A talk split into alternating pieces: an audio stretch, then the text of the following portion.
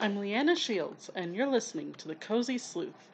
Today, Snoops and Sleuths, I'll be talking about one of the most classic tropes in mystery fiction The Butler Did It. One night, I was watching a rerun of an old detective show when one of the characters suddenly said, You know, it would have been so much more British if the butler did it. And I started to ask myself, why would that have been more British?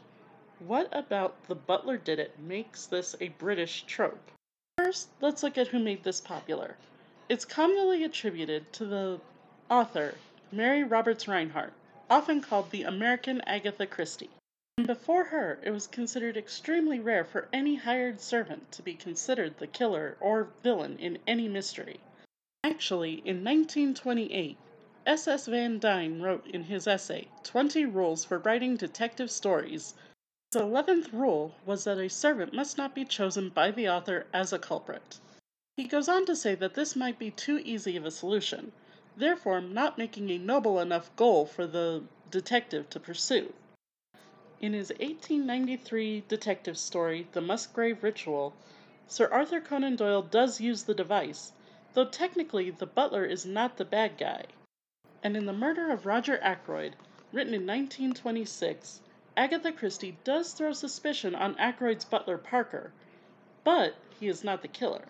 The Strange Case of Mr. Challoner, written in 1921 by British novelist Herbert George, was one of the early examples of using the butler did it. It wasn't until 1930 in Mary Roberts Rinehart's The Door that the trope actually takes off and soon becomes cliche.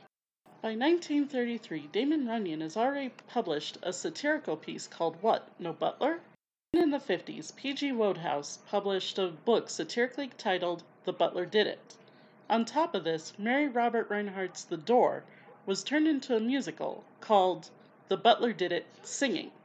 And thus, the trope turned into a cliche, turned into a joke for mysteries.